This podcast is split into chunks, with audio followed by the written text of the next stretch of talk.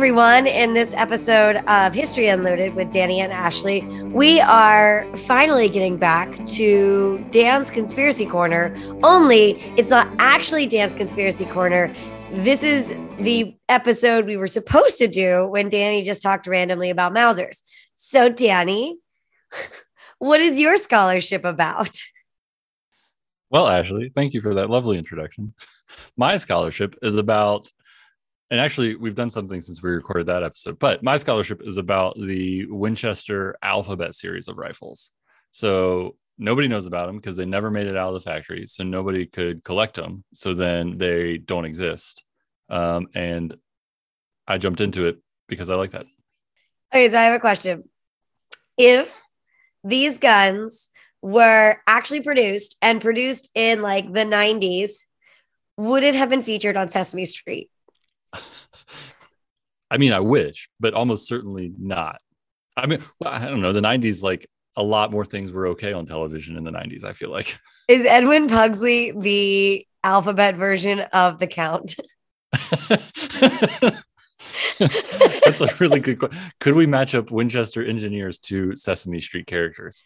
No, I think that's a different episode. that's a, definitely a different episode. But so I anyways, think, I so rudely interrupted you. Well, I mean, I, I was interested in what, at least as a teaser for that episode, which Sesame Street character Edwin Pugsley would be, and it's probably the Count. I would think. Yeah, because he was like, if you believe the rumors, he was uh, Pugsley Addams, and so therefore the Count's kind of creepy, and Pugsley Addams is creepy. So heretofore, we declare it. it is fact. Anyway, what was the original question? so what's funny about this is like I can't tell you guys how many times I have tried to get Danny to talk about this subject, and I feel like it always gets derailed every single time. So, Danny, please tell us about the alphabet rifles. Well, I'd, I'd love to, Ashley. I'd love to actually address this topic and not dodge it once more. So, the alphabet rifles is not actually a name that anyone has used except for me. I don't think anybody's called them that. I don't think. I think I'm safe to say that. Trademark. Trademark, Danny Michael. Um, and the reason they're called that that I invented this term, I'm just going to go all in. That I invented this term for them is because they're listed as the model A, B, C, D, E, F, and G. And thanks to watching Sesame Street, I could say those in order correctly. If you say Uh, them backwards, though, you also pass a field sobriety test. I'm not sure I can do that though.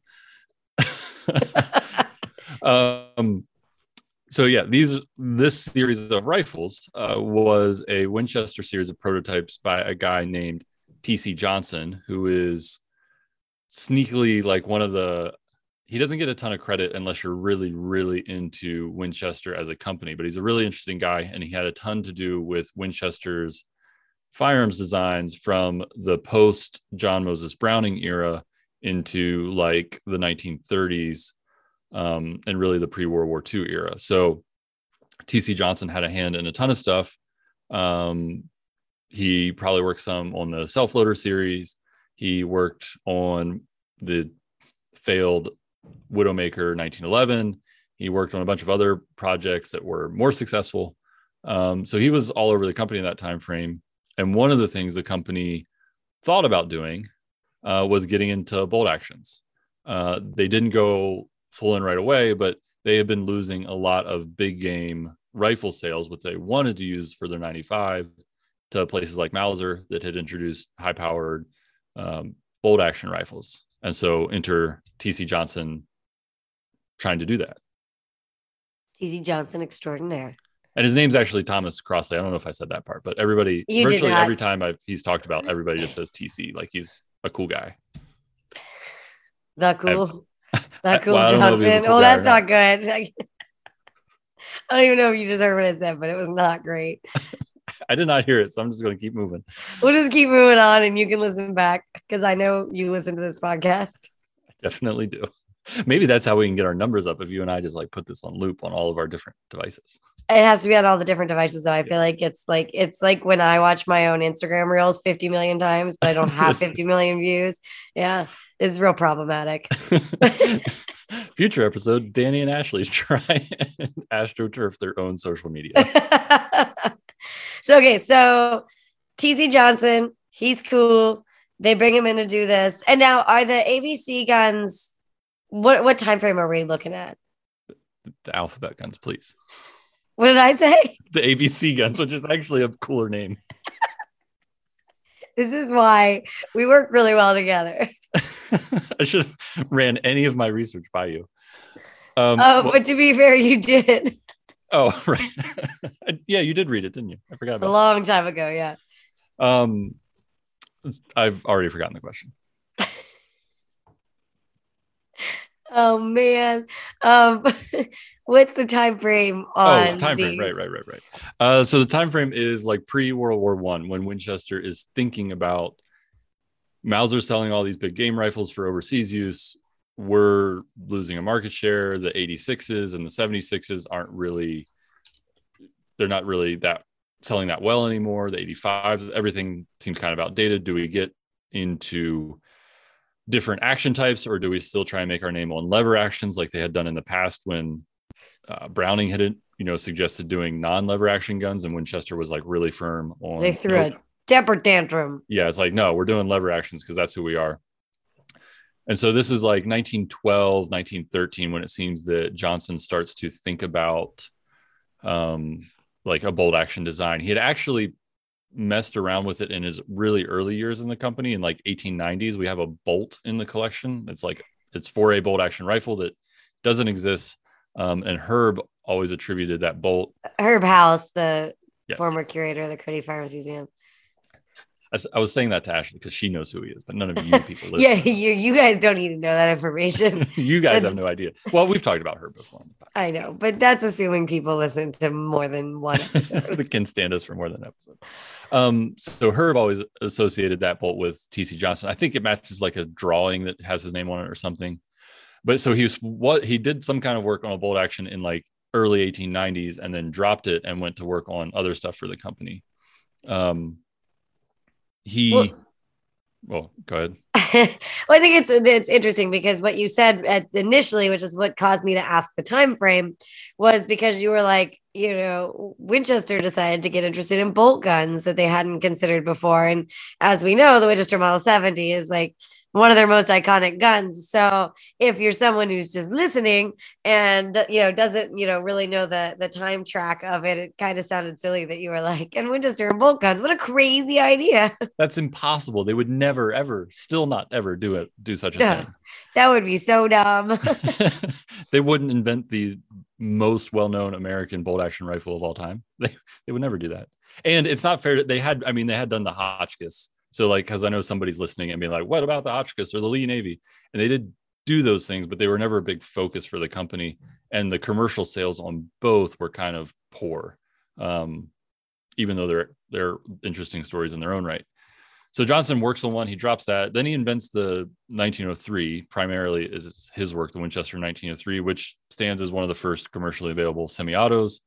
Um, and so by World War One, like I said, Winchester was thinking about this and there's records that Johnson bought um, commercial Mauser sporting rifles. Um, and Winchester, by that point, too, their salesmen had run into Mausers overseas and had sent back a number of samples. So they had like early Mausers, like the like the Model 71s. They had uh, some 98 patterns. They had some of the 91, 93, 95 guns from different places. So Winchester had like some Mausers in their reference collection. And this is still when they were very actively using it as a reference collection. Uh, there's a couple notes in that collection that Johnson went and bought um, specifically some sporting Mausers to differentiate between the from the military ones the company had gotten hand their hands on. I think he bought one in like 404 Jeffery, um, which isn't really a cartridge people know today, but was back then. It was like it was gaining Jeffery cartridges were gaining popularity for big game. Um, and so then he starts design work on what becomes the Model A. And the Model A, if you ever see it in the museum on display, it looks like the love child of a 1903 Springfield and a like a model 1917 and somebody made it a takedown rifle. Um, it's the only way I can describe it to. The like the no, like the front barrel bands and the barrel and the stock all look sort of 1903ish. The bolt and those parts look more like a 1917, maybe in a little bit. You could start to see a Model 70. That's probably a little bit of a stretch. Um, but he works on that in like 13, 14, and he's starting to work on the Model B. And then, as Othais and C&Rsenal say, war were declared. And World War II break or World War II, World War One breaks like, out. I was literally like, wait, what? World War II, well known for starting in 1914, obviously. War were war declared. And I can't say World War like it's I can't You can do it the British way, the First World War. Oh yeah, the the First World War, the Great the Second World War. That's how they say it. Because every time I write it and somebody who's British edits it, they move it around, and I'm like, hey.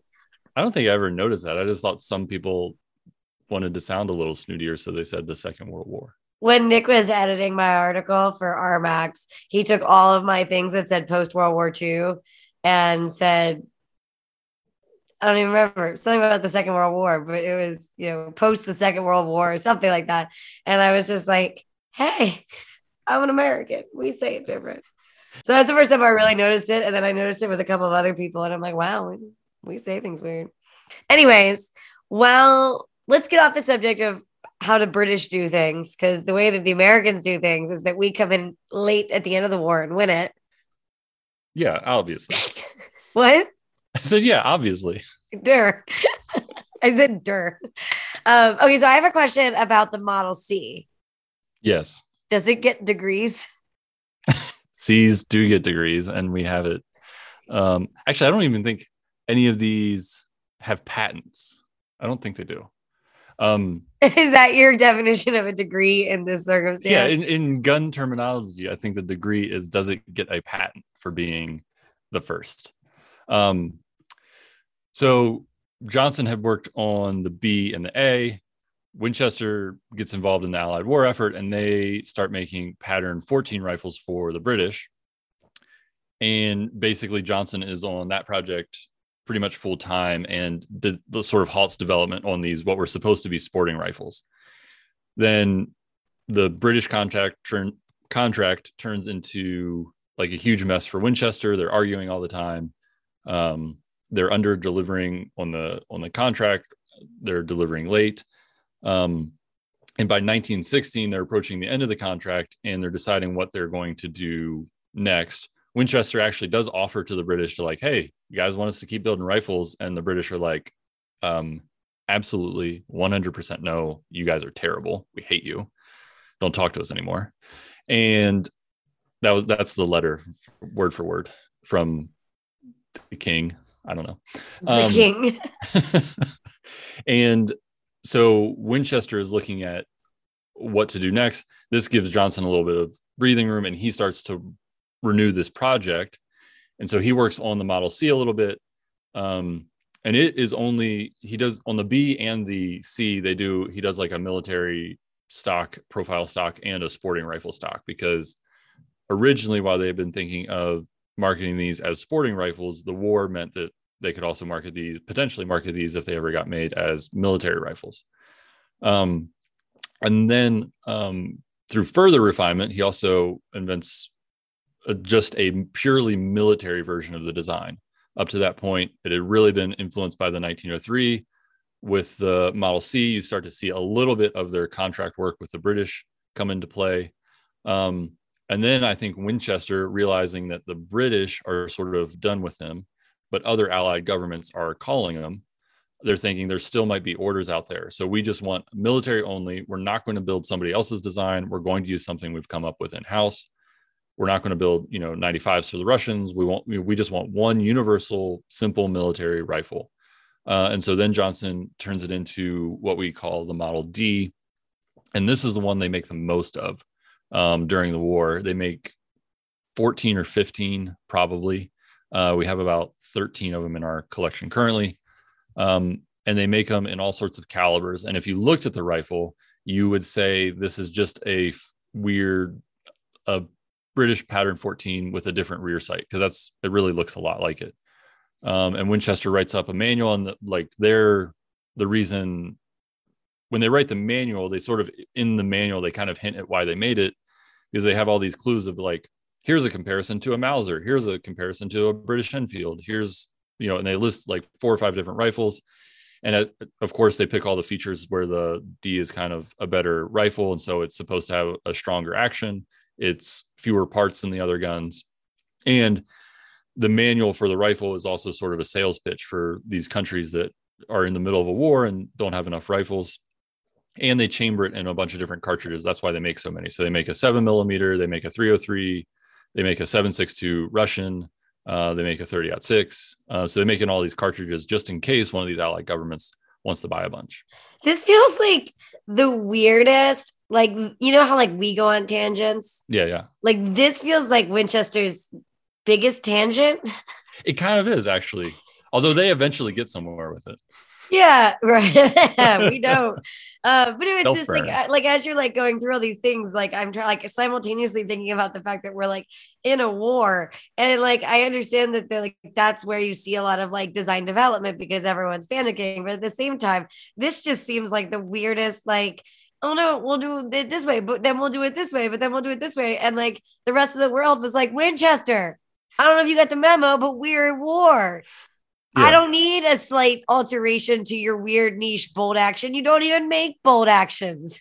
Who yeah, and you? like, and that's a, the crazy part. Like some of the differences differences in these is, are like really, like, really down in the weeds changes. Like they'll change the shape of the firing pin, or like they'll change the location of like the the gas like the emergency gas vent on the bolt handle. Like it's really niche stuff that you have to be way down in the weeds of firearms to even care about. And yeah, just it's it's such a side project while they're like bickering with the British over we can't even build enough P14s to to spec. And I don't think they were very good either. Their P14s, if I remember the from well, a story that will uh, from a narrative we'll talk about in a later episode. yeah, there were there were issues with the P14s. Winchester maintained that they were really accurate. The British identified a bunch of problems. So it kind of like it's who you believe if they were good rifles or not. Um, was the government paying for this like crazy random series of guns? As far as I can tell, no. This was like just Johnson sort of working on his own. Um, I think he had some. There was some direction from the higher ups, especially by the time the Model D rolls around. Is like, hey, we need something that we can make and not argue with all these inspectors about. So it'll be our design. And I think that was so I think it was funded by the company and not outside. So you make it sound like TC Johnson was like just going rogue, um, doing these things. And so I would like to point out that if that was in fact the case, you are the TC Johnson of this podcast. I'll take that. I, I can live with that. I feel like you're well, a tangent. I, you go rogue. I don't respond to when I was supposed to record this episode. It's fine. Yeah. Okay, so we're at, also. I would like to point out that we always talk about all the reasons why Winchester went bankrupt, but this feels this feels like it tracks, right? Like, this feels like it tracks. And per Herb's conspiracy corner, so the Model Ds were only ever a prototype, and we can only find record of the that they were prototypes. However, Herb, in his books on the subject, he maintains that Russia actually trialed these guns and bought some. What we do know is that some three of the guns were sent to Russia and brought back. Um, so that's on like there's an envelope that has like some stuff that a guy named Loudensack was taking with him to show the Russian Artillery Commission. I was trying to get through it. I really was. But he goes to Russia via the Pacific and like goes like I think he takes a there's some crazy story about him like he goes in via Vladivostok and like goes across the um, the whole of Russia to showcase these rifles. Um, the Russians seem interested, and the like the Russian commission that tests them, but then of course Russia collapses and is out of the war, so they don't buy any. Herb says they actually got their initial order and that they had 500 guns made it. I've never found anything to back that up, but you know, it's the Russian Civil War, and who's going to keep track of 500 guns during that? So maybe it happened. Um, what do you think John Moses Browning was thinking during all of this? um, he was why, hustling. Why was is hustling. the government making me work with these people to build the BAR again? That's what he was thinking. There's All right. it's been 20 years and they're still a mess. Okay, so A B C D E. E.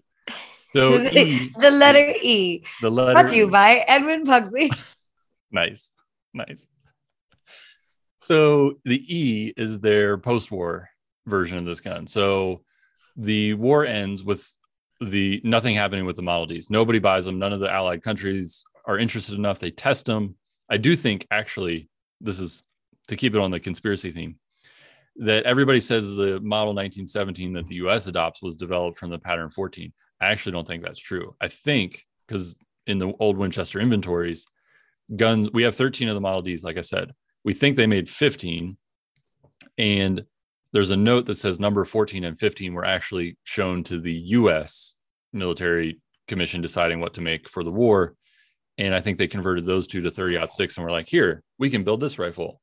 And I think that's how was part of what led to the model 1917. So there was like a little intermediary step if you want to be very particular about it. Um, but anyways, the war ends. The Winchester, Winchester builds a lot of model 1917s for the government. Um, and at the end of the war, there are some within the company, Johnson and a few others, that think all these soldiers are coming home. They've just used bolt action rifles. They're going to want a bolt action. There are others in the company that feel very strongly that, nope, we're going back to our roots, lever actions only. This is a waste of time. But Johnson and the he has enough support from the sort of board of directors that they actually do a trial run of the Model E, and the Model E um, is was intended to be like a very high end version of this whole series, only built in the custom shop, made to order, built in like specialty calibers, um, and so they make some up. They make about 20 or 25 of them up and they give them to the board of directors as like, here, look, these are viable, you know, high-end bolt action rifles. But what happened was what had happened was um, in the 1918, 1919, while they're doing this, Winchester is still subject to Army inspection because they're finishing up the BAR contract. They're also in a big dispute with the government about how much money they're owed for all the canceled contracts. So there's still government Army inspectors there, one of whom happened to be a former Remington employer or Remington employee, excuse me. Um, and the corporate intrigue is that he probably was passing secrets that to Remington that Winchester is working on a bolt action rifle. Remington announces a bolt action, the 20, the model 23 or 24 or something like that. And then the Winchester executives all get cold feet. They were kind of on the fence about it anyway. They're like, Remington beat us to the punch. We're not going to bother. Um, the only problem is Remington didn't actually start making that model. They didn't have one ready. They just announced it in like a bluff to get Winchester to bail on their own. And then in the intervening years, Remington worked on and introduced the Model 30 um, and then started selling that. But it, the model they actually announced wasn't a production gun. It was it didn't exist. It was a phantom announcement. That's pretty cool. Solid marketing, Remington. Solid, solid corporate espionage. Um, So is E. We're now at F. so we're now at F. Also, by the way, for the for the Winchester folks, the, the E is also sometimes called the Imperial and the Model 51. Just an FYI. Uh, so now we're at the F, It's and an so Win- FYI. the FYI, uh, Winchester sees the Model 30 being successful, and they're like, "Well, darn it! Anyways, we should have made a bold action because look how many people are buying Remingtons." So I would like to go- say that I've read some primary source letters of the people of which you're speaking, and I don't think they would say, "Oh heck, darn, "Darn it!" Anyways, darn Um, it." oh, oh gosh. Um, so they, so they see how well Remington's doing, and they are like, well, hey, we worked on this. Let's bring it back. So, um, they bring back um, these prototypes and redesign, sort of revisit the drawing because the E was meant to be an expensive gun. It was meant to be a high end gun. So they take the E and they sort of simplify it a little bit, make it a little bit cheaper to make. And then they introduce that as the Model 54. And the Model F is the prototype for that gun. And the Model 54 becomes fairly successful. Um, there's a few things that could use improving, but it's a successful gun. Winchester sees the potential of bolt action rifles. Of course, it's a little bit too little, too late. Um, by the time they introduce it in the mid 20s, the company is already sort of in that spiral towards bankruptcy in the early 30s. And then when Olin buys them out, and this is right at the end of sort of TC Johnson's life because he he dies in the early 30s. Um, Poor guy. Yeah, he doesn't even get to see like the final success of this whole endeavor. And it was him and like Frank Burton mostly working on it, and I, they both died in the 30s. Burton actually sees the introduction of the 70, but um, Johnson dies before it happens. Um, so Olin buys the company out, and they realize that there's all these bolt action sales, uh, but the Olins want to make some changes to the 54 to make it a little bit more viable, to make some improvements to it. And so they go back to they go actually blend sort of some of the features from the the earlier series. They kind of skip over the F, look back to hey, look at that Model E. That was kind of along the right lines. We want it to be a little bit nicer. We don't want to go all the way down to the the sort of downgrade to the F. And they've gotten feedback by that point on the Model 7 or the Model 54 and so there's a Model G in this series. It's it's named in the Winchester primary sources. We don't know which gun it is. We don't have that one still, um, and we don't know which gun it is. If it's one of the prototypes that's just identified as a Model 70 prototype in the collection, if it's a specific gun, if it was just sort of it's this point in the model series, not really sure. But Winchester then or Olin now owning Winchester redesigns the 54 into the 70 to reintroduce that gun um, and start making that. And I think it was 36 if I'm getting my dates right. And the Model 70 then, of course, goes to be like one of the great all-time American manufactured rifles. But it started way back, you know, over 20 years before in 1912, 1913 with a Model A. And that is the Alphabet or ABC series of Winchesters. The alphabet, but we only made it to G. yeah. But we only G. It's like a partial alphabet. Yeah. Well, Danny, I am really happy that you finally went through that whole thing coherently, even. Yeah. Uh, and for anybody who was wondering why I just kept randomly interjecting, Danny requested that. Yes, I did. I I'm way too boring on my own. That's not true. A little. well, I think then are we done? I have nothing more to say about this. I have nothing more to give. Camila looks shocked. Danny doesn't have it. But wait, there's more. Um, I guess there, there is another FYI that the Model E is the first rifle chambered in the everybody's favorite cartridge, the 270 Winchester. Well, there you go. Danny's little extra nugget at the end of our episode. We'll talk to you guys next week. See ya.